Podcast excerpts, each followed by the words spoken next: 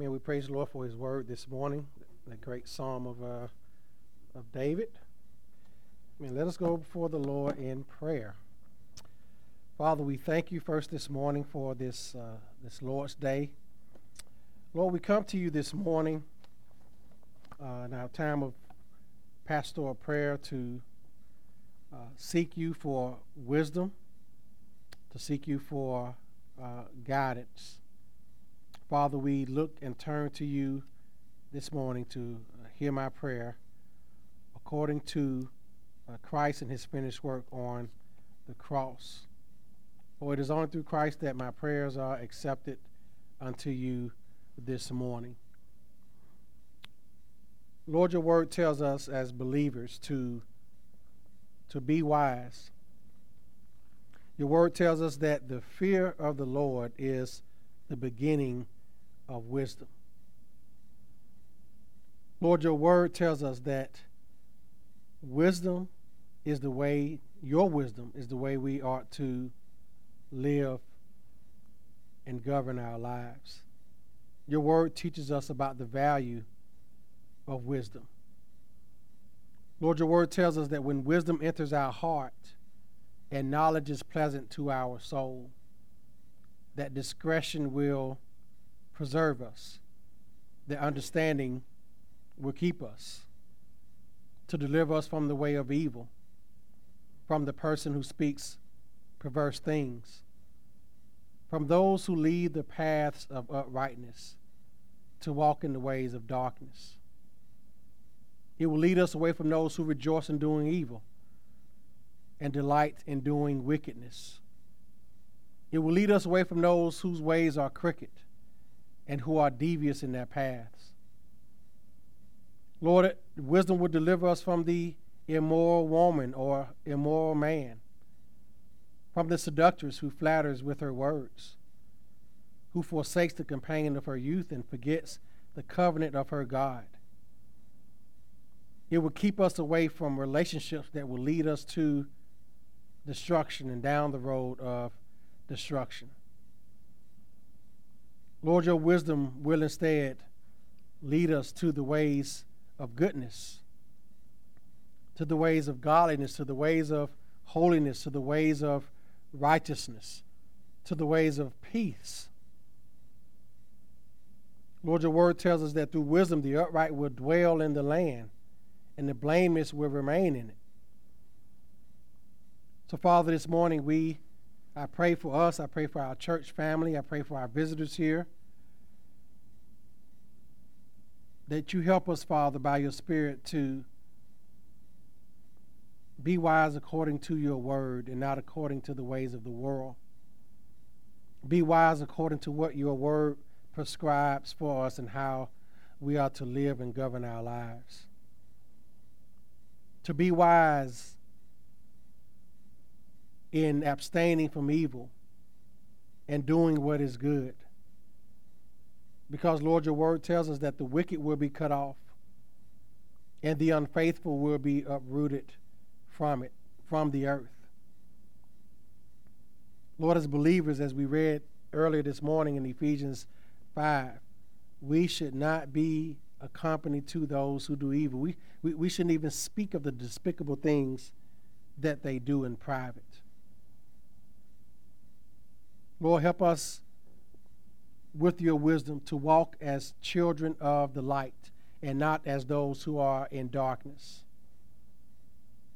Lord, help us as believers to see that our lives should be distinct, not just in external uh, wear, but in our conversation and in our, in our speech, in our, in our thoughts, in our deeds, that our life should be so diametrically opposed to the lives of those who, who hate you. But Lord, that work begins in our heart. It doesn't begin with uh, obeying uh, external things. Lord, that work begins in our hearts. So, Lord, as we pray for your wisdom this morning, we pray, Father, that we always look to you, always look to your word for wisdom. Lord, we look in your word, we'll see in 1 Corinthians where Paul told the Corinthians in the second chapter that the, the wisdom of the world is foolishness with God. The philosophies, the worldview of this world, Lord, is, is foolish. It is empty wisdom. It is empty knowledge. It, uh, they don't have a bearing on our eternal life with you. They don't have eternal value there. The, the wisdom of this world is temporary. It is transitory. It is here today and it is gone tomorrow. It is not lasting. It is fleeting. It is, it is very trendy. But Lord, your wisdom and your truth is not trendy. Your word endures forever. Heaven and earth will pass away, Father, but your words will not pass away. That is why, Father, we are to seek your wisdom. What saith the Scriptures? What saith the Word of God concerning any issue? Father, your Word is the source of all wisdom for Christians. It is a source of wisdom for the whole world, but Father, the world lies under the sway of the evil one and rejects your word. But Lord, uh, 1 John 5 tells us that we are of God. And if, Lord, we are of you, then we are of your word. We are of the wisdom that comes from your word. Help us to be wise and to be discerning concerning your word and concerning what your will is for us in this world. Lord, we pray that your wisdom may extend to 1600 uh, Pennsylvania Avenue with our president who is determined with every evil bone in his body to assault the unborn child, to suggest that Roe versus Wade be codified into law. Lord, that is evil and that is wicked and that is demonic. That our president is advocating for the murder of unborn children. That he's advocating for Congress to pass a law to make abortion the law of the land through legislation. Lord, we pray for repentance for our president, for his vice president, for the whole cabinet, for everyone in Washington, D.C., all of our lawmakers on both sides of the aisle who do not hold to the sanctity of human life from conception. That is a curse on our great nation. That we have slaughtered over 60 million babies since 1973. Lord, that is a scourge upon your name. Lord, may you bring repentance to all of our legislators across all state houses throughout this great union, all governors, all legislators throughout the states that abortion has been turned over to. Lord, that you may bring them to repentance and see the unborn as persons which they are. They're not just a clump of cells. They're not just embryos or fetuses. They are actual people, image bearers of God, growing inside of the uterus of a woman, not a trans woman, not a man who can get pregnant, but a woman. Father, we pray for repentance from all of our leaders. We pray, Lord, that you send those who are close to them, who know the gospel, who know that it is evil, that you may give them the boldness to proclaim the gospel to them. And that, Lord, hearts may change because, Father, the, the only way that people will change, the only way that women will change from wanting to kill their babies to have a heart change. And that heart change comes through the transformative work of the gospel. It is only the gospel that will give women a worldview, a biblical worldview of the child that they're carrying. That regardless of how the child was conceived, regardless of the circumstances, that that child bears the image of God, and that child's life has value no matter how it was conceived. Because Lord, the secular world, those who deny you as creator, they they say that that, that, that child, the, the value of that child depends on how the child was conceived or what type of disorder that the child may be born with. They place value on the baby based on that. But Father, your word tells us that all of us are made in your image. Help us of all as Christians to see this truth and to proclaim it without shame, without fear of reproach and insult. Because, Father, this is your truth. Embolden your church to do the work, to continue to care for mothers who don't know what to do when they are pregnant through our crisis pregnancy centers that our church supporting other churches around here and throughout this nation. We pray, Lord, for those ministries. They are under attack also here. Uh, Hope Women's Services that, that we support and other churches support, Father, that you may uh, protect Ms. Pam Hughes and all the ladies who, who help there. And all the women's crisis pregnancy centers throughout this nation, that you may protect them from attack and that they may be emboldened to continue to do their work in taking care of pregnant mothers. Father, we pray for our sister churches, all of us. We do support Hope Women's Services, and we advocate for the unborn. I pray, Father, that you continue to strengthen and fortify our brethren at our sister churches to continue to proclaim your truth unashamedly Anderson Bible, Grace Fellowship, Christian Fellowship, Redeemer Church, Mountain View Church, First Baptist, Lineville, Iron City Baptist. Lord, we pray for all of us, brethren, that you strengthen us to continue to lead our churches, to continue to proclaim the true gospel of Jesus Christ. And Father, now we come now to your word as we continue to look at the parables of our Lord in the Gospel of Matthew. We pray, Father, that you send the Spirit to illuminate this truth today as we're going to see what this parable means when it comes to hearing the Word of God. That fruit may be born from this message. That you fear me with your Spirit, Father, to preach this text well this morning. And Lord, that we may all obey and respond to this gospel message that our hearts are not hardened, but that our hearts receive the word of God this morning. In Christ's name I pray. Amen. Amen. For our visitors, we're in the book of Matthew, in the Gospel of Matthew. We started last week a new sermon series on the parables of the kingdom, the parables of Jesus in the Gospel of Matthew. And we started last week with the explanation of parables from Matthew 13, verses 10 through 17, looking at the purpose of parables. Why did Jesus teach in parables? And he gave the explanation. And we're going to go over that again this morning as we work through this parable of the sower, part one. We'll look at the uh, what Jesus does here is he gives the parable, and these then he gives an explanation of why he teaches them parables, and then he gives the explanation of the parable. So next week we will look at the explanation of the parable of the sower, beginning at verse 18. But this morning, we're going to look at the parable itself and why parables. And this is the first of four, uh, 13 parables that we find in the Gospel of Matthew. So we're going to begin at the first verse of Matthew 13. We're going to read down to uh, verse 17 and then uh, exegete the passage.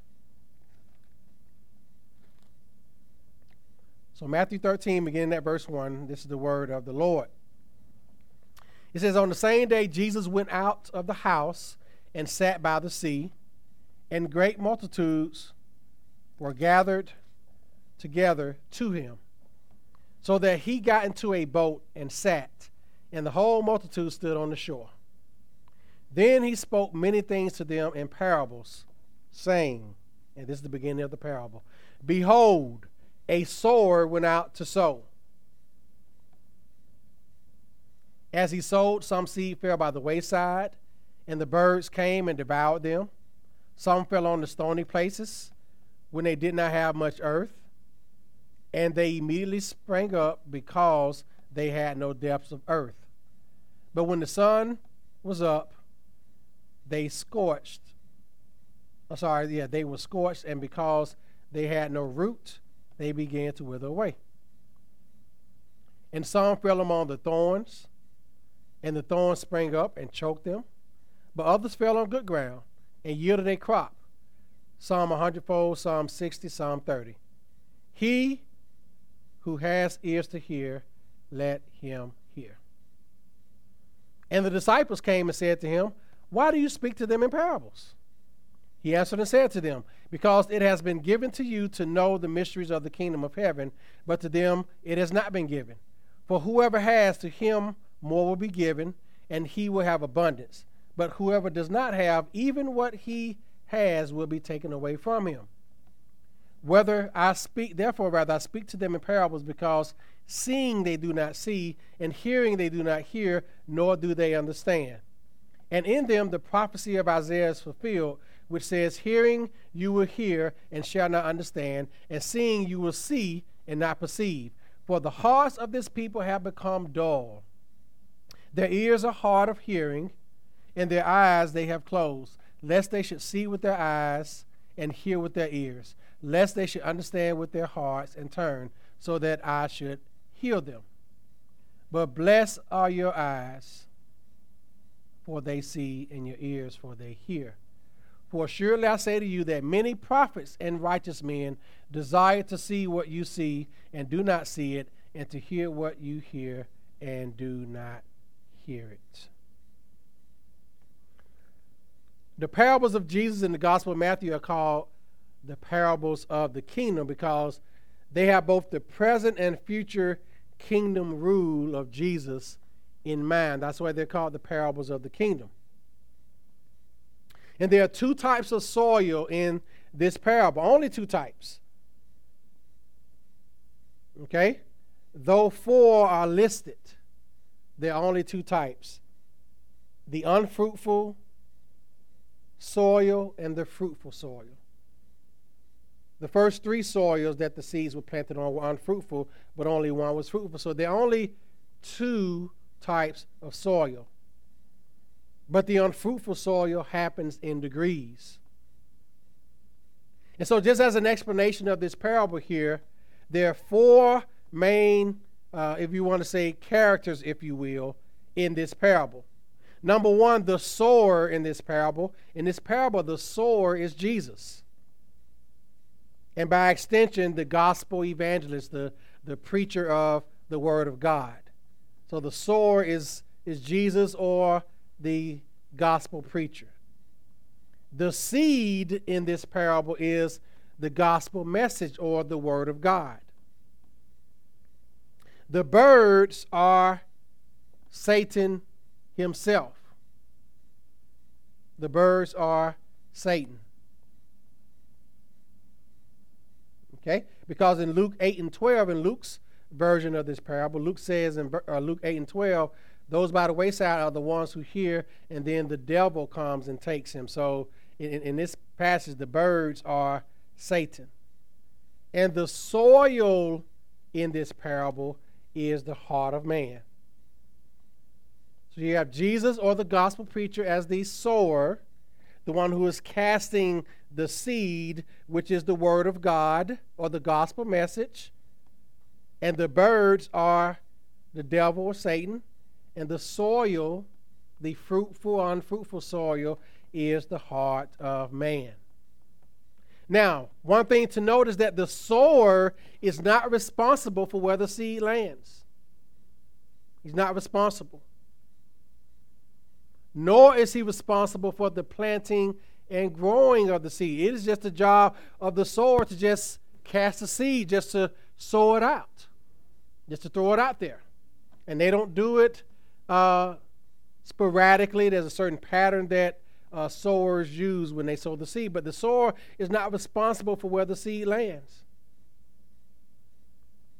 He's not responsible for the planting and growing of the seed. That is the work of the Holy Spirit who does it. The one of the uh, roles of the Holy Spirit is to apply the Word of God to the hearts of people. That is one of the roles of the Holy Spirit, the third person of the Trinity, is he applies biblical truth, he applies the word of God to the hearts of man. Now, this parable, when you read the whole thing, it really has no conclusion, but it has an interpretative ending. It is, the only, it, is only one of two parables that Jesus gives an explanation for. This one and the parable of the weeds, which we will see uh, later on. But the other parables he doesn't give an explanation for. But this is one of two that he does. Another thing to note as observation is that the disciples are only able to hear the parable and the other parables because it has been given to them by the grace of God. That's why he said that in verse 11. Because it has been given to you to know the mysteries of the kingdom of heaven. It was given to them. It was not something that they knew by virtue of being a disciple. The ability to understand comes from the sovereign God. Charles Spurgeon once said, famously as I said last week, he said, The same sun that melts wax hardens clay. And such is the case with the seed. It will either land on the hardened ground, the rocky ground, the thorny ground, or the good soft ground. There's only one response to the gospel. Only one response. They're not there are not many responses to the gospel. Either when the person hears the gospel, either they're going to receive the gospel message unto faith, unto salvation, or they're going to reject it. There's no third or fourth or fifth or sixth way. There's only one response. And the one response you make is either going to be receiving it or rejecting it. There are no two responses. So Spurgeon said, the same sun that melts wax hardens clay. The gospel, once it's heard, will either harden a person in their sins and their rejection of that gospel, or it will melt their hearts to repentance. It only has one effect.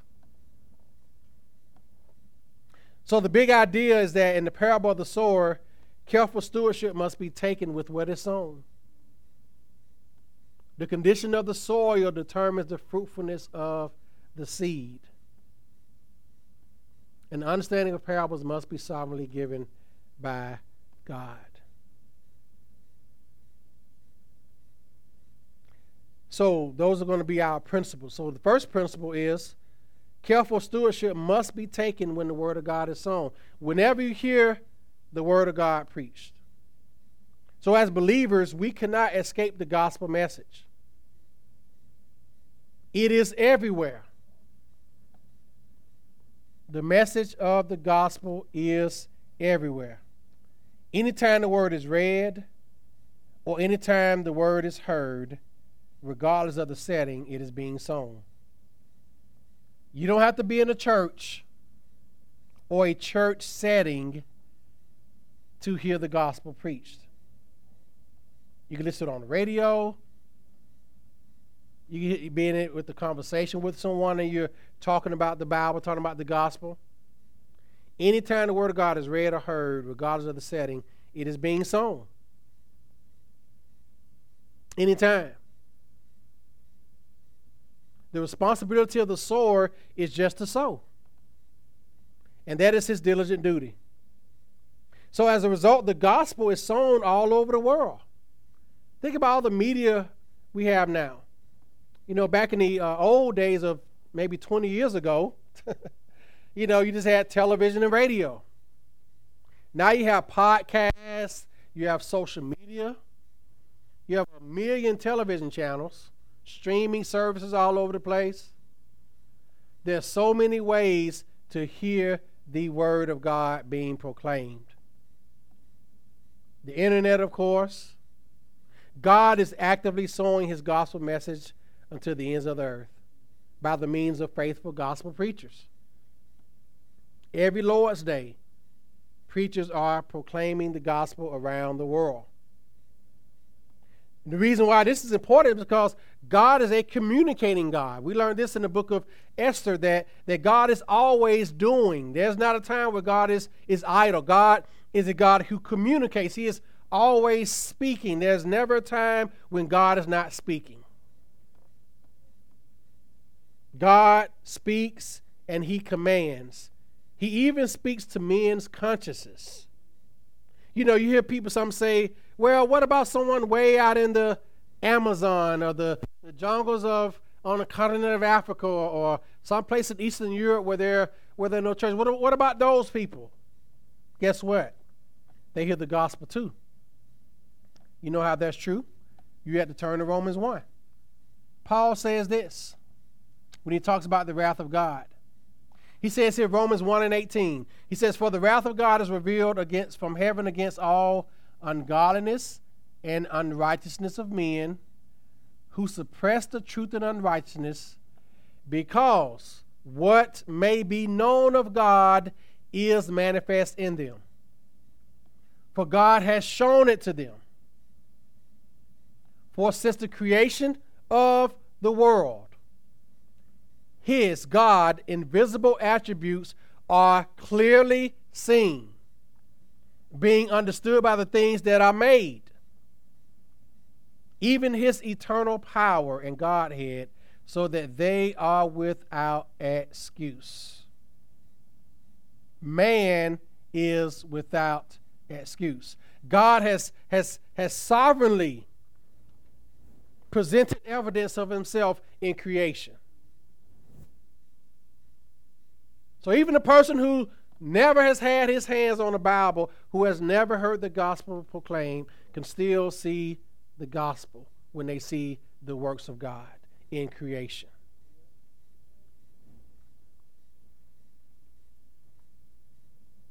Every person knows that God exists. Every person does. It takes a lot of mental fortitude to reject that God exists, as the secularists do. It's present. Paul tells us here through the inspiration of the Holy Spirit things that are made, even its eternal power. Even the things that we don't see, like air. we don't see air, but we know it exists, right? even God's invisible attributes that we don't see, we know that God exists. So man is without excuse, as Paul said. So everyone, God is always communicating his presence to creation. He is always communicating his existence to creation. Every single person knows that God exists. He's constantly speaking through creation. But Paul said, that they became fools. Why? Because they rejected this God that they know exists. They exchange the glory of the incorruptible God into an image like corruptible things. And God gave them up to uncleanness and lust of their hearts to dishonor their bodies among themselves, who exchange the truth of God for the lie. What is the lie? That God doesn't exist.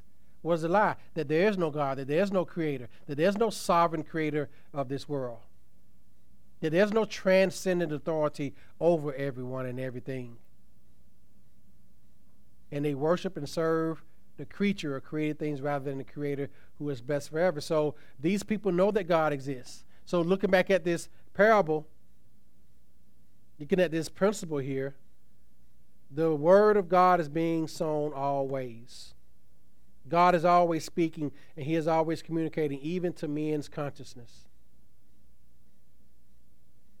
So, now that we know that the seed is sown, what do we do with it? The sower scatters the seed on the ground for future growth. And do all seeds grow? The answer is no, which leads to our second principle here. The condition of the soil determines the fruitfulness of the seed. It is not the sower, again, or the seed who determines the fruitfulness, but the condition of the soil, the ground, or the heart that does. It is through the effective work of the Holy Spirit that the soil is conditioned to be fruitful. It is through the effective work of the Holy Spirit. And the thing about this parable, why is this parable the first one? Because Understanding the parable of the sower leads to understanding of all the other parables.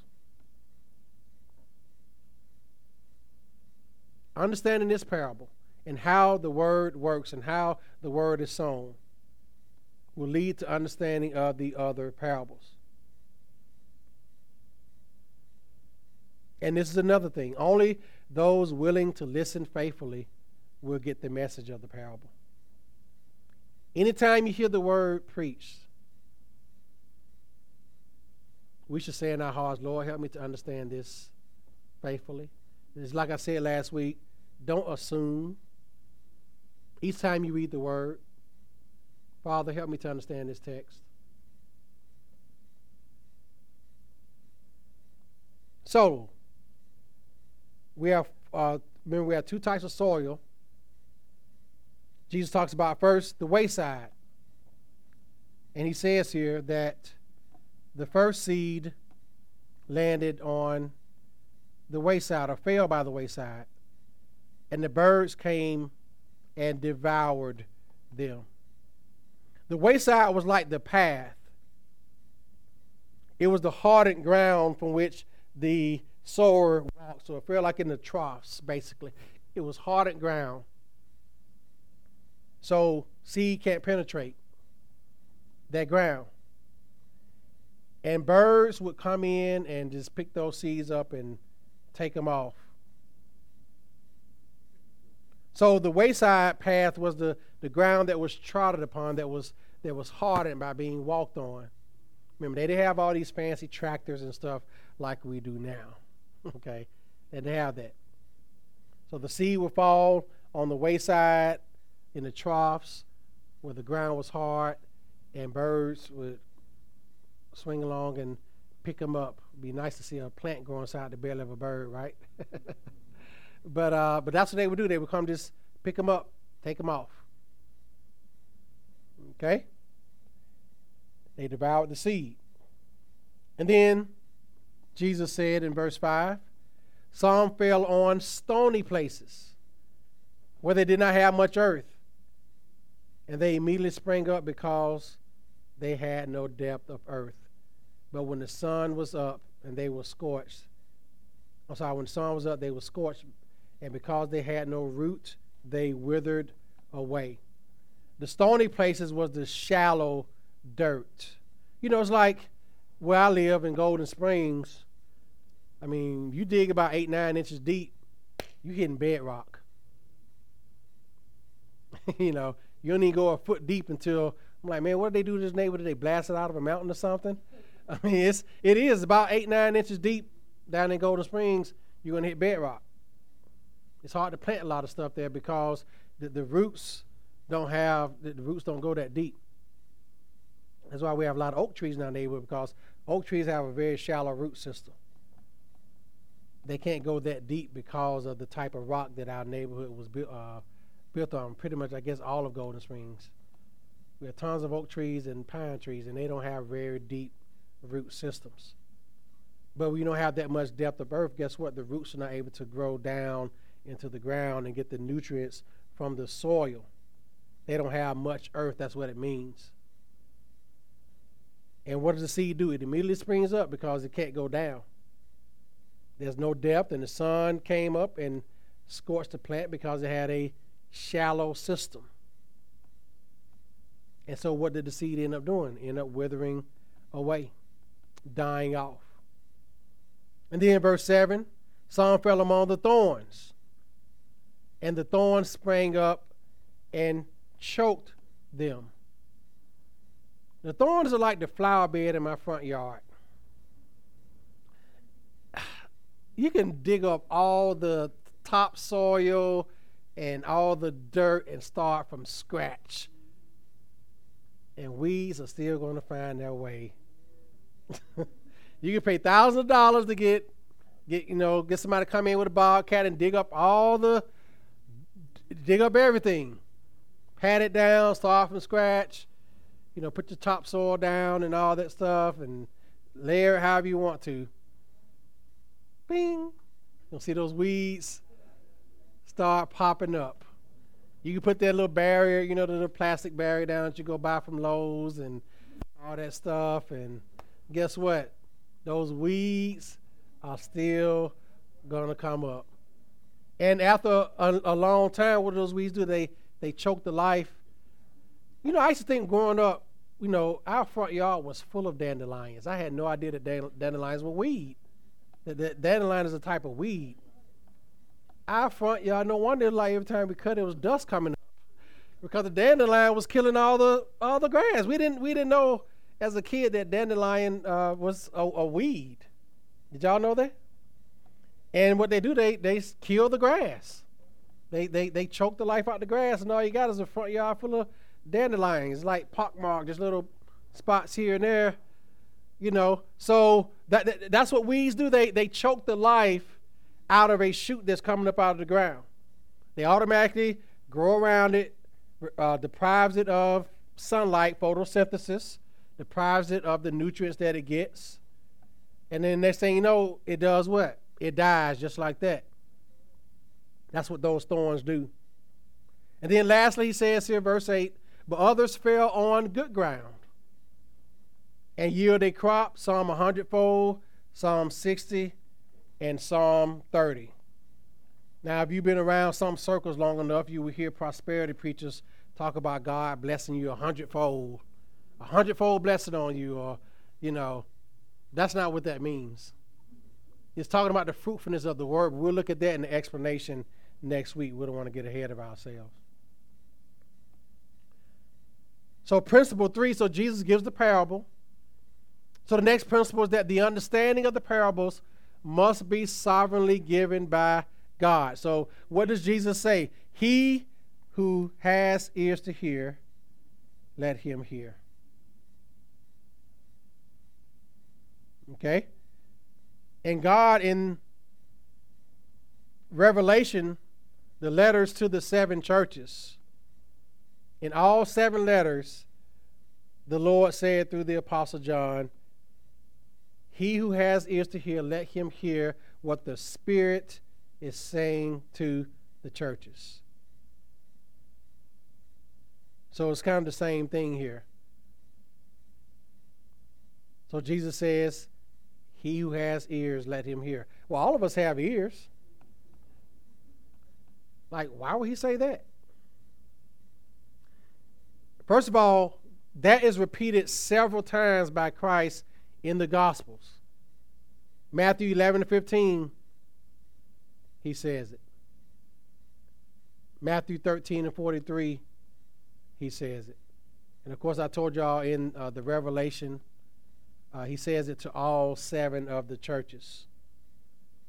It is comforting to teachers and preachers to observe that even Jesus had to exhort people to listen and understand his sayings, especially in the parable. That's what uh, the theologian A.T. Robertson said.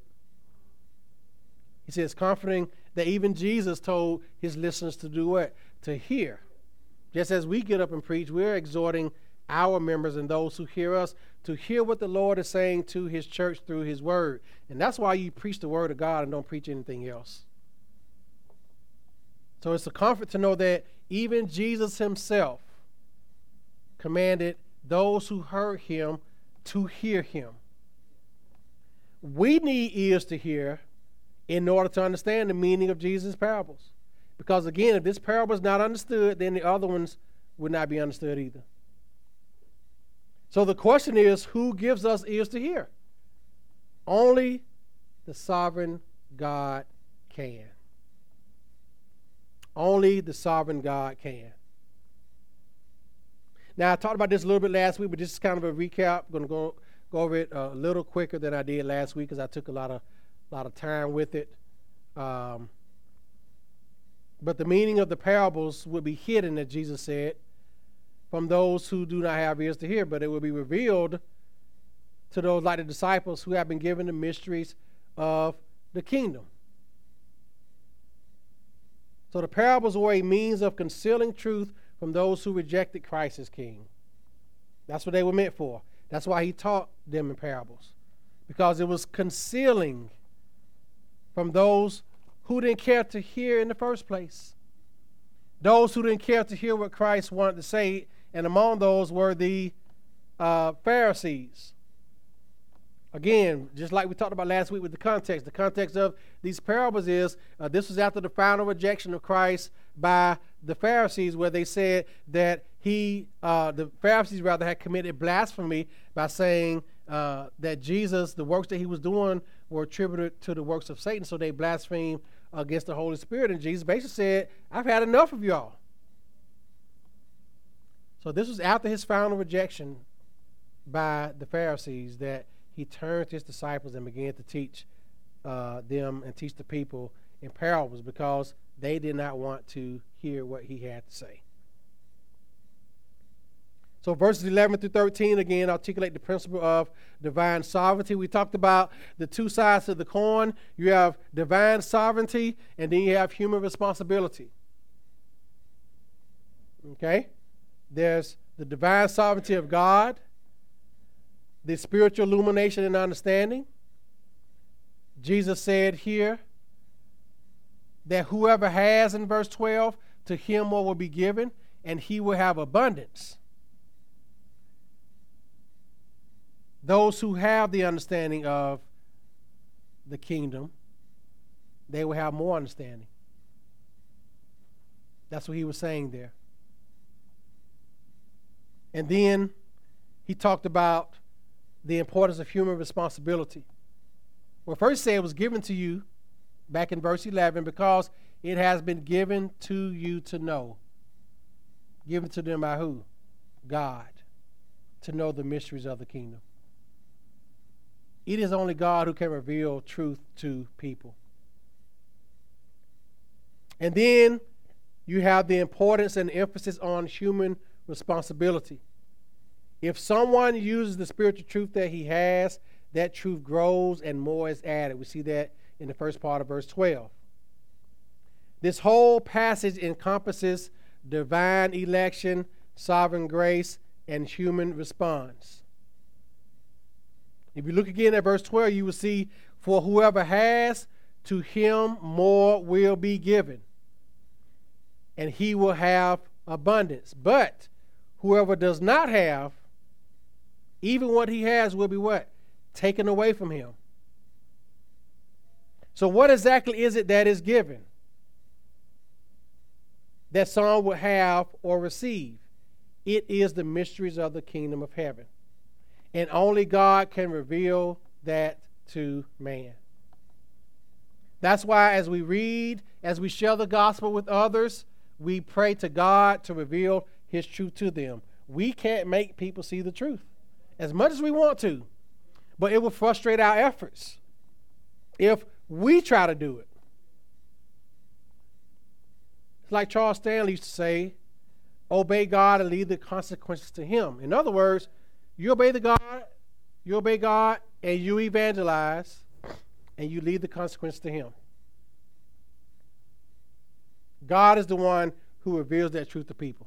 So our efforts may be frustrated when we try to share the truth with others. People may mock us or scorn us or look at us like we got horns going out, uh, going out of our heads, like we have three eyes and four legs. But we still do it and leave it to God to reveal that truth to them. He is the one who does it. Matthew Henry said this Here's a promise to him that has, that has true grace, that has and uses what he has. He shall have more abundance. God's favors are earnest of further favors. Where he lays the foundation, he will build upon it. Christ's disciples used the knowledge they now had, and they had more abundance at the pouring out of the Spirit in Acts 2. And then Matthew Henry says, Here's a threatening. So the promises to those who have, and the threatenings to those who have not. So Matthew Henry says, Here's a threatening to him that has not, that has no desire of grace, that makes no right use of the gifts and graces that he has. He has no root no solid principle, that has but uses not what he has. From him shall be taken away that which he has or seems to have. His leaves shall wither, his gifts shall decay. The means of grace he has and makes no use of shall be taken from him. God will call in his talents out of their hands that they are likely to become bankrupts quickly. Think about a practical illustration here of, of, of, that that Matthew Henry said and about what Jesus said. Think about a person who's very gifted, that's very talented. I'm sure all of us know people like that, right?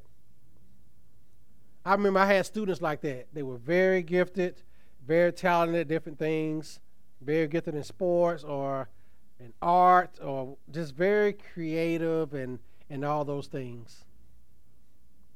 But they never used those talents to the Lord's glory. And guess what ends up happening? They lose them. They don't have them anymore. They become a byword. Yeah, I remember I taught that kid in school. He could do this, he could do that, you know, and other. Or you may see a person that you know that you grew up in your hometown with, someone you went to high school with. They have all this talent, they have all these gifts. They have been given to them by God. All gifts that a person has is to use to God's glory, not to the glorification of self. And those people don't use those gifts in the way that God intended. It ends up being taken away from them. That's what happens to a person who rejects the gospel. They reject it long enough to where they'll never be able to understand it. And I'm getting ahead of myself here. But the point is the rejection of God as your creator. John MacArthur said this uh, the rejection of God as your creator, of Christ as your Lord, of his word as authoritative, is spiritual and intellectual suicide. A person falls in grave danger when they do that. So in verses 13 through 15 in this parable, we see the divine judgment by God against those whose hearts are hardened. He says, Therefore I speak to them in parables. Why? Because seeing they do not see. Why? Because they don't want to see. Hearing, they do not hear. Why? Because they don't want to hear. Nor do they understand. Why do they understand? Because they don't want to understand. This is a divine judgment by God against those whose hearts are hardened. And this judgment is a fulfillment of the prophecies of Isaiah some 700 years before this text. Isaiah said in Isaiah uh, 29 and 10 that God has given them a spirit of stupor. Stupor is like a slothfulness, a laziness about them. Eyes that they should not see, and ears that they should not hear to this very day. And so, Matthew 13, Jesus quotes Isaiah 6, verses 9 through 10. Now, this text, Isaiah 6, is a reminder to us that God can send his word with a purpose of judgment as well as of salvation. He can do both.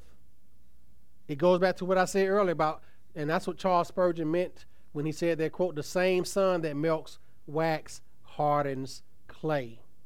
Remember, there's only one response to the gospel. And God can use his word as a purpose of judgment as well as salvation.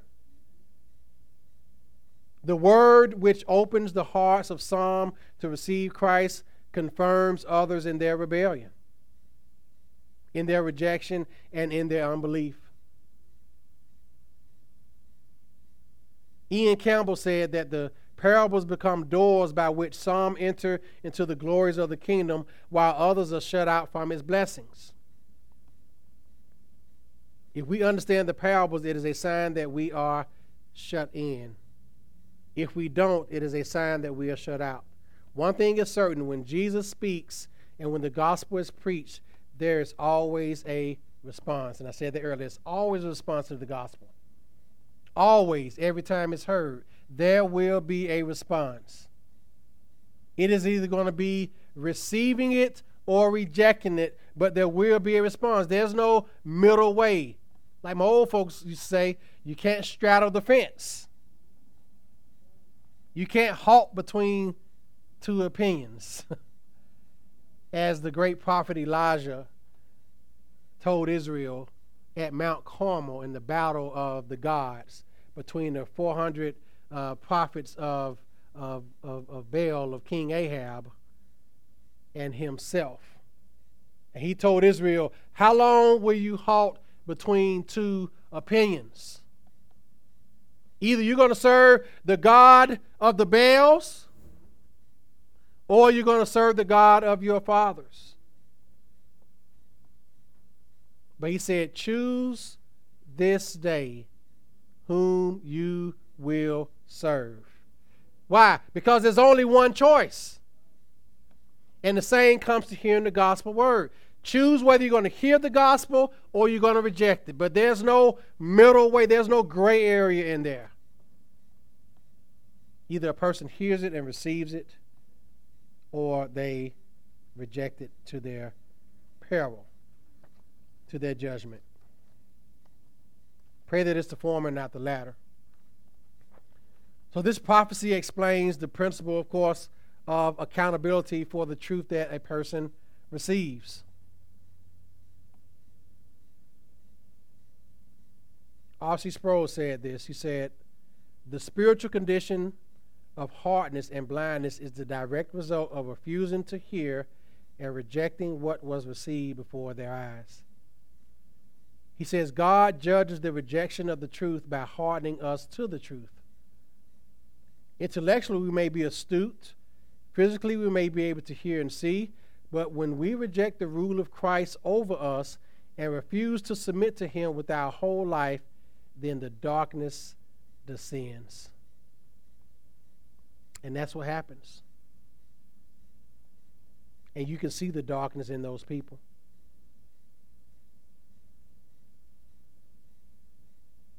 So there are three things that are to note in this passage. One is the heart. What is the heart? Talk about the heart all the time. The, the heart stands for the entire inner man, including our thoughts, our emotions, and our will. So Jesus said that their hearts will become dull. We're looking at verse 15 here. He's talking about Isaiah's prophecy. The heart becomes dull. Dull means to, to thicken, like a scab of, of, of, of skin. You know, scab is real hard. So when he says their hearts become dull, it means that their hearts have thickened. It means to be spiritually calloused. You know, callous is a hard skin, hard parts of your skin. Calluses don't have any sensitivities in them. They don't have any blood vessels attached to them. So, so if you hit a callus, you're not going to feel any pain because there's no sensitivity there. So when Jesus is talking about their hearts being dull, he's saying their hearts become insensitive to the convicting work of the Holy Spirit. They can hear the preaching about sin. They can hear that they are in sin because they know that they're in sin, but there's no conviction of sin. Why? Because their hearts have become dull, calloused. There's no convicting work of the Holy Spirit. And without the help of the Holy Spirit, we cannot understand spiritual concepts. Paul says this in 1 Corinthians, the second chapter. He says that the natural man, the, the fleshly man, the, the worldly man, the unregenerate man cannot understand the things of the Spirit. Okay? Paul says the natural man does not receive the things of the Spirit of God, for they are foolishness to him. Nor can they know them because they are spiritually discerned. The Holy Spirit has to reveal the truth to them. And this is why we depend on the Holy Spirit as we share the gospel. The Holy Spirit, He is the one who opens the hearts to the gospel. Because in our natural sinful state, guess what? Our understanding is darkened. A person can be a great moral person. And that's I think that's the problem that we the trap we fall into sometimes. We think just because a person is generally, quote, good, as we would say, although the Bible says there's none who does good, no, not one. Even the person is very moral can have a dark heart because their heart may reject Christ. They may say, I don't need Christ to be a moral person. They may say, I don't need to be saved. I already do good things. I'm already a good person. Go, go, go and talk to them about it. They'll tell you I'm a, I'm a good person. That means that their hearts have been darkened. They have been self deceived. They think that it is their works that gain them favor with God. They, they, they think it is their, their works that make them righteous with God when it is the work of Christ who does that. It is the work of Christ who reconciles us to God, not our good works. Our good works are nothing. So when we share the gospel with people, we must understand that they are under the influence of Satan. Their will is in bondage. And they will resist and twist the truth of God whenever it confronts them. And this shows the miracle of conversion. Do y'all know that salvation is a miracle? It is a miraculous work. It requires supernatural in- intervention. Just read Ephesians 2. Paul says at the beginning that we were dead in our trespasses and sins. We were under the wrath of God. We were children of wrath. But he said, But God, who is rich in mercy. It is God who raised us up. You can't raise yourself up as a dead man. It takes a supernatural force to do that. And the Holy Spirit, God raised us from the dead through the person of the Holy Spirit and regenerated us. That's a miracle because we can't save ourselves. A dead person can't do anything. I've been to many funerals. I went to one of my aunt just a month ago. She couldn't get up out of that casket. That casket was shaking and rocking when we were putting her into the back of that hearse. She wasn't trying to get out. No, she was dead. A spiritually dead person is, is just as powerless. They cannot save themselves. No one can. Only God can do it. Through the Holy Spirit. And then Jesus said, not only their heart, he said their ears are hard of hearing. How many parents have said that to their children? And they're hard of hearing, hard headed. Are you hard of hearing? Now, when the heart is heavy, no wonder that the ears are dull of hearing. The whispers of the Holy Spirit, they don't hear at all. The loud calls of the word, they don't hear. The word may be near them, but guess what? They don't regard it. They stop their ears. They basically put their hands in the air and say, I don't want to hear it, I don't want to hear I don't want to hear I don't want to. It's like people unsaved walking by a street preacher.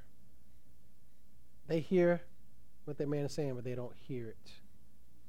Why? Because their hearts when they hear the call to repent. What did the writer of Hebrews say to the Hebrew Christians? The day that you hear my voice, do not harden your heart.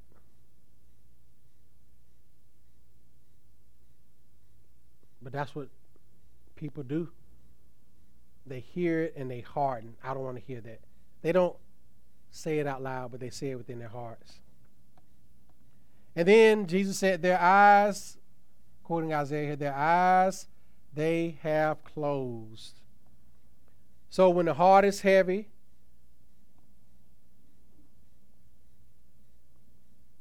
the ears are dull of hearing, and their eyes they have closed.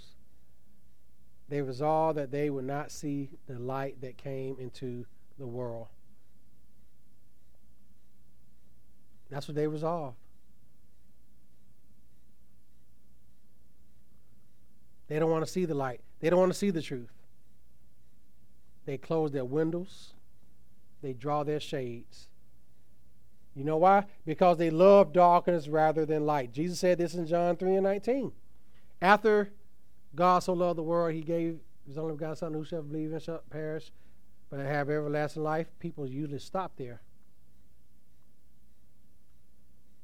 Listen to this, verse 17 of John 3. Just in case you didn't know that verse existed, there is a John 3 and 17, and a John 3 and 18, and John 3 and 19. So listen to what 17 says. This is after all the great John 3.16 thing. This is a great passage of scripture, but many people, including Christians, leave it, just take it out the total context and neglect what else Jesus said. Because they use that verse to say universally that everybody's going to be saved. But this is what Jesus said in verse 17 For God did not send his Son in the world to condemn the world, He didn't. But that the world through him might be saved. He who believes in him is not condemned. He who does not believe is condemned already. Oh, why? Because he has not believed in the name of the only begotten Son of God. And this is the condemnation of those who don't believe. This is why they are condemned. Why? Because he says that the light has come into the world, and men love darkness rather than light because their deeds were evil. Those are the ones who are condemned those who love darkness, those who love their sin, those who nurse their sin, those who excuse their sin, those who refuse to repent of their sins. Why? Because they love darkness. They love the darkness of sin, the misery. They love the misery of sin. Don't you know that sin brings misery? Any person that is in sin, Christian, don't think it any other way. They are miserable. And they mask it with drugs, with sex outside of marriage, which is a violation of God's command, with pursuing fame and the acclaim of the world,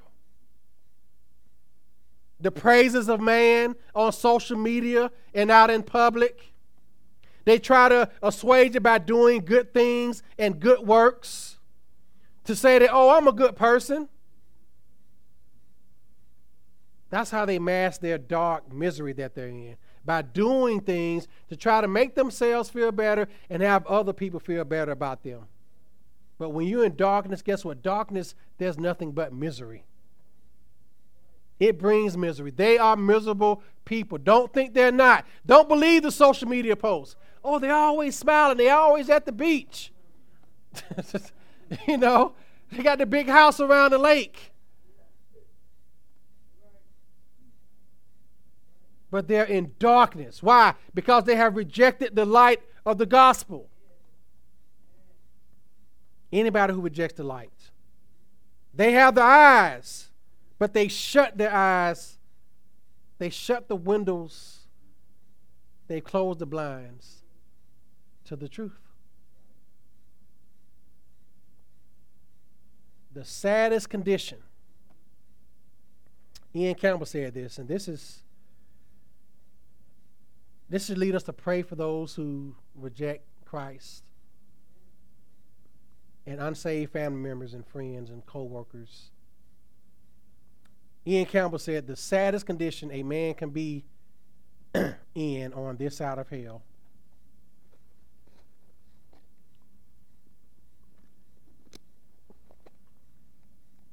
Is to sit under the liveliest ordinances, ordinances, you know, church service, worship, and all those things, with a dead, stupid, untouched heart, to hear God's word and to see his providences, you know, seeing God at work in their life, and yet not to understand and perceive his will,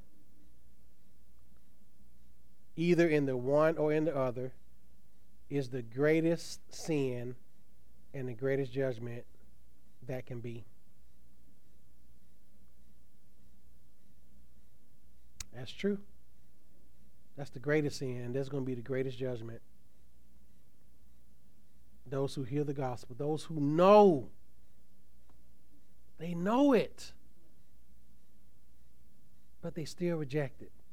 They see the goodness of God in their life. They see how God has been with them, even when they rejected Him. They still have to say, God you were there. Although they deny this God. God that has given them all this wealth, this, this earthly wealth, which is nothing. but his general goodness has been with them. His common grace has shined on them. Spared them from many a peril in life.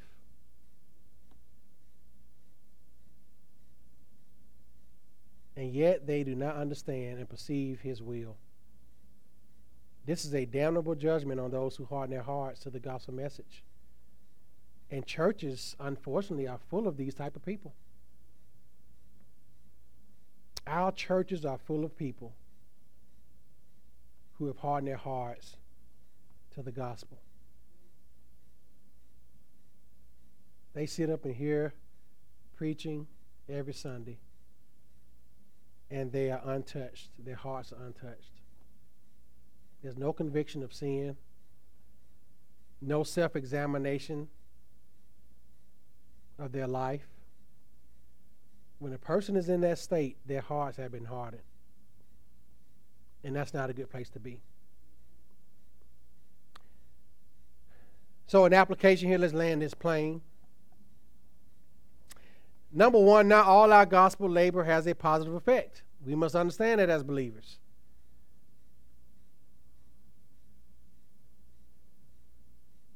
Like Jesus, we don't give up because of the unfruitfulness of our efforts. Jesus, after the rejection of Christ in Matthew 12, Christ could have just turned the other way. He could have turned the other way. But what did he do instead? He still preached. We must not think, well, first of all, we must know our, not all of it is going to have a positive effect. People that we share the gospel with, people that we proclaim the truth to.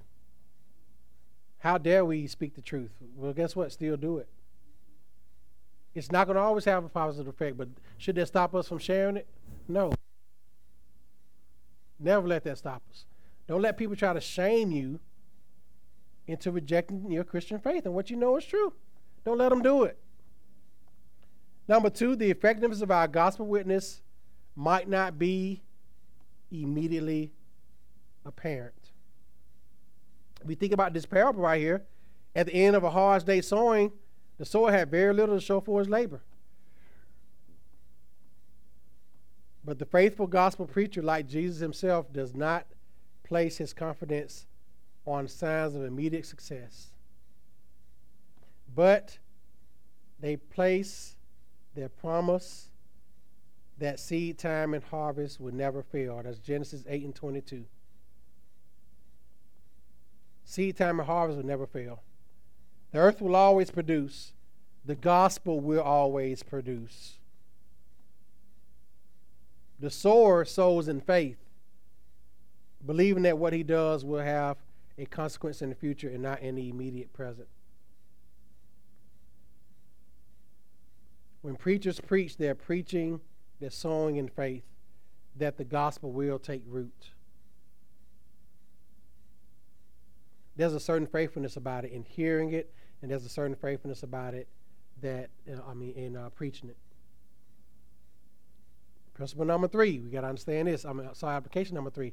Opposition to the gospel is to be expected, especially in the culture in which we live.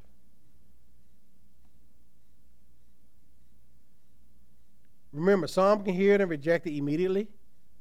Others hear it and receive it with great emotion. We're going to see that in the explanation next week. Others embrace it, but they're distracted by the world.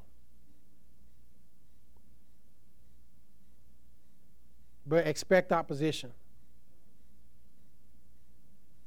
When we present gospel issues in our day, expect opposition.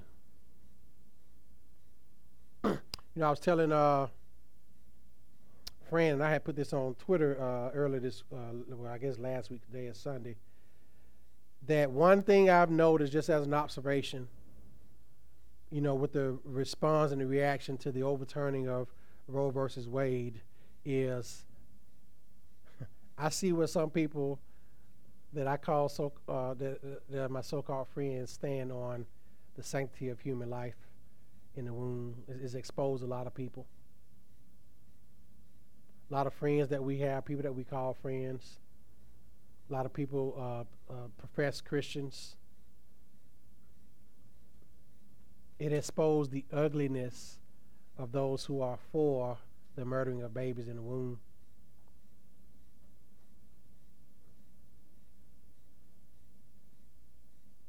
There's going to be opposition. Abortion is a gospel issue because it's a theological issue. Because that baby in the womb is a person. That baby in the womb is the image bearer of God. From conception, From the moment the egg is fertilized, that baby is a person. And if a, a, Christian doesn't believe that, that's not Christian. Because the secular world, first of all, says that that baby is a clump of cells, and you're a clump of cells as you live now. You're just a fizzing ball of matter. That's what the secular worldview teaches. We don't, we don't come from a sovereign creator. You're just a fizzing ball of chemicals, and when you die, you just go to nothing. There's nothing beyond this life. You just go away, not even to the great beyond. You just go away. You just cease to exist. That's what the secular worldview teaches. That your life doesn't have value if you have uh, cerebral palsy, or if you have Down syndrome, or you have any other type of uh, intellectual disability. They don't they don't place great value on your life. They think if you're if you're pregnant with the child, when they do the amniocentesis, it shows that the child has an extra chromosome and has Down syndrome. That hey, that baby's worth aborting because you're gonna have to care for that baby your whole life. So that baby has no no worth of value to society. That's what they believe. It is a theological issue. Because God Himself said, In the image of God, He created them, male and female, He created them. The fact that there are only two sexes is a theological issue because there are only two, male and female. That's a theological issue. Why? Because God Himself said it, and Jesus Himself affirmed it in Matthew 19.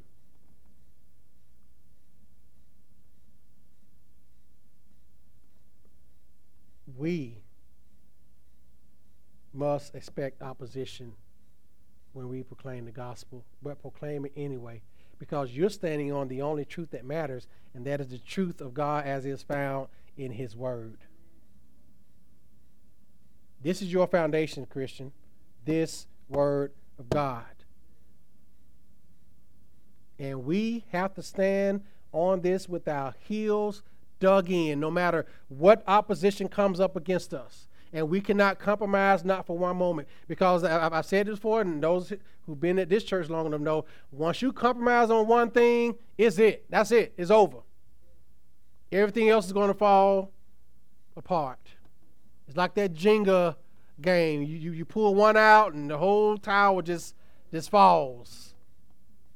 When you compromise one ounce, you might as well give up the whole boat. You might as well give, give it all up. That's how apostate churches uh, come along. Apostate denominations, they, they compromise on women preachers. They compromise on, on marriage. And now look at them. They're allowing cross-dressing men to, to be pastors and cross-dressing women to be pastors. But where did it start? It started with denying the authority of Scripture, the authority of God's Word and you start compromising on one theological thing, and then next thing you know, it's another one, and then another one, and then another one, and then next thing you know, you're an apostate denomination.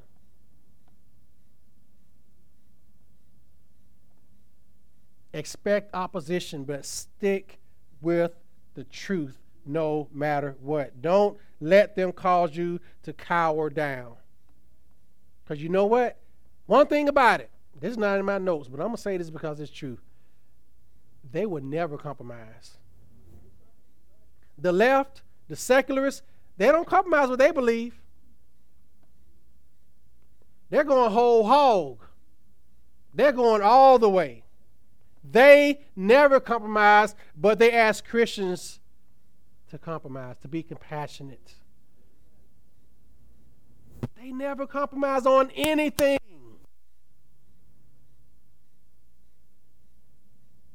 They never compromise. But why should we? We have the truth. We know God. We are of God. And the whole world is under the sway of the evil one. That's 1 John 5. We cannot compromise, friends.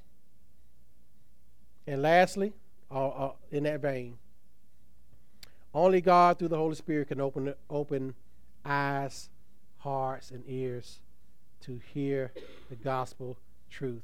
We must pray earnestly for God to do that in the hearts of those who reject his call, to those in this world who rejected God. We must pray that as they hear the truth, whether it's through social media, all the different ways in which the gospel is disseminated, that as they hear the truth, that God opens their heart, opens their ears, and opens their eyes to see his truth. Because they're lost. They are. They're confused because they're worshiping a false God. They're worshiping the God of self. Self is their God. They're worshiping the God of self, and guess what? It's not working. It's not helping. It's not doing what it's supposed to. Why? Because the idols of this world are foolish. They can't help. Their gods are failing them. So we are to expose that truth to them and pray that God opens their eyes, ears, and heart. Amen. Man, thank you for your patience. Let us pray. Father, thank you for your word this morning. Father, I pray as I prayed earlier. I pray, Lord, that we pray as we evangelize, that we depend on the power of the Holy Spirit. If we want true faithfulness and fruitfulness and not a decision, we want fruit, not results. We want fruit. It has to come from you working through the Spirit. Lord, only you can give a person ears to hear. Father, I pray this morning that we respond to the message of the gospel as it comes to us, that we don't reject the message of the gospel. Because, Lord, if we do, we reject it to our damnation. Lord, Satan tries to oppose the message. He comes in with lies and he seeks to steal away the gospel message. Father, I pray that you may rebuke Satan for our sake. I pray, Father, that those of us who hear this message, either now or on the podcast, that if there are any unbelievers among them, that you open their eyes, that you open their ears, that you open their hearts to receive the gospel truth. And Lord, may our hearts receive your word. And Lord, we pray for our friends, family members, co workers, others in our circles who are unbelievers. That as we proclaim your truth to them, Father, that you through your Spirit may illuminate that truth to them, that they may be saved, just as you saved us. In Christ's name I pray. Amen. Amen.